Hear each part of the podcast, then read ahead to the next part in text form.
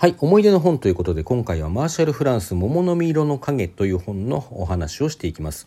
このマーシャル・フランスというのは児童文学の作家で、まあ、ちょっとね作風に独特の暗い影のようなものがあって、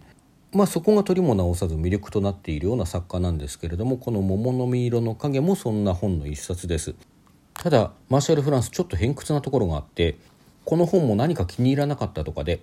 ある時期以降は増刷を許さなかったということがあって現状は結構な寄稿本となっているのだそうです。まあそんなレアな作家どこで知ったかというとジョナサン・キャロルというね別の好きな作家の「死者の書」という本の中で知りました。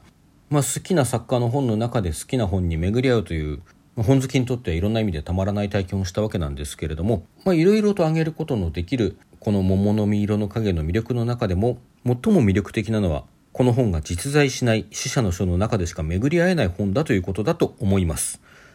ビブリオトーク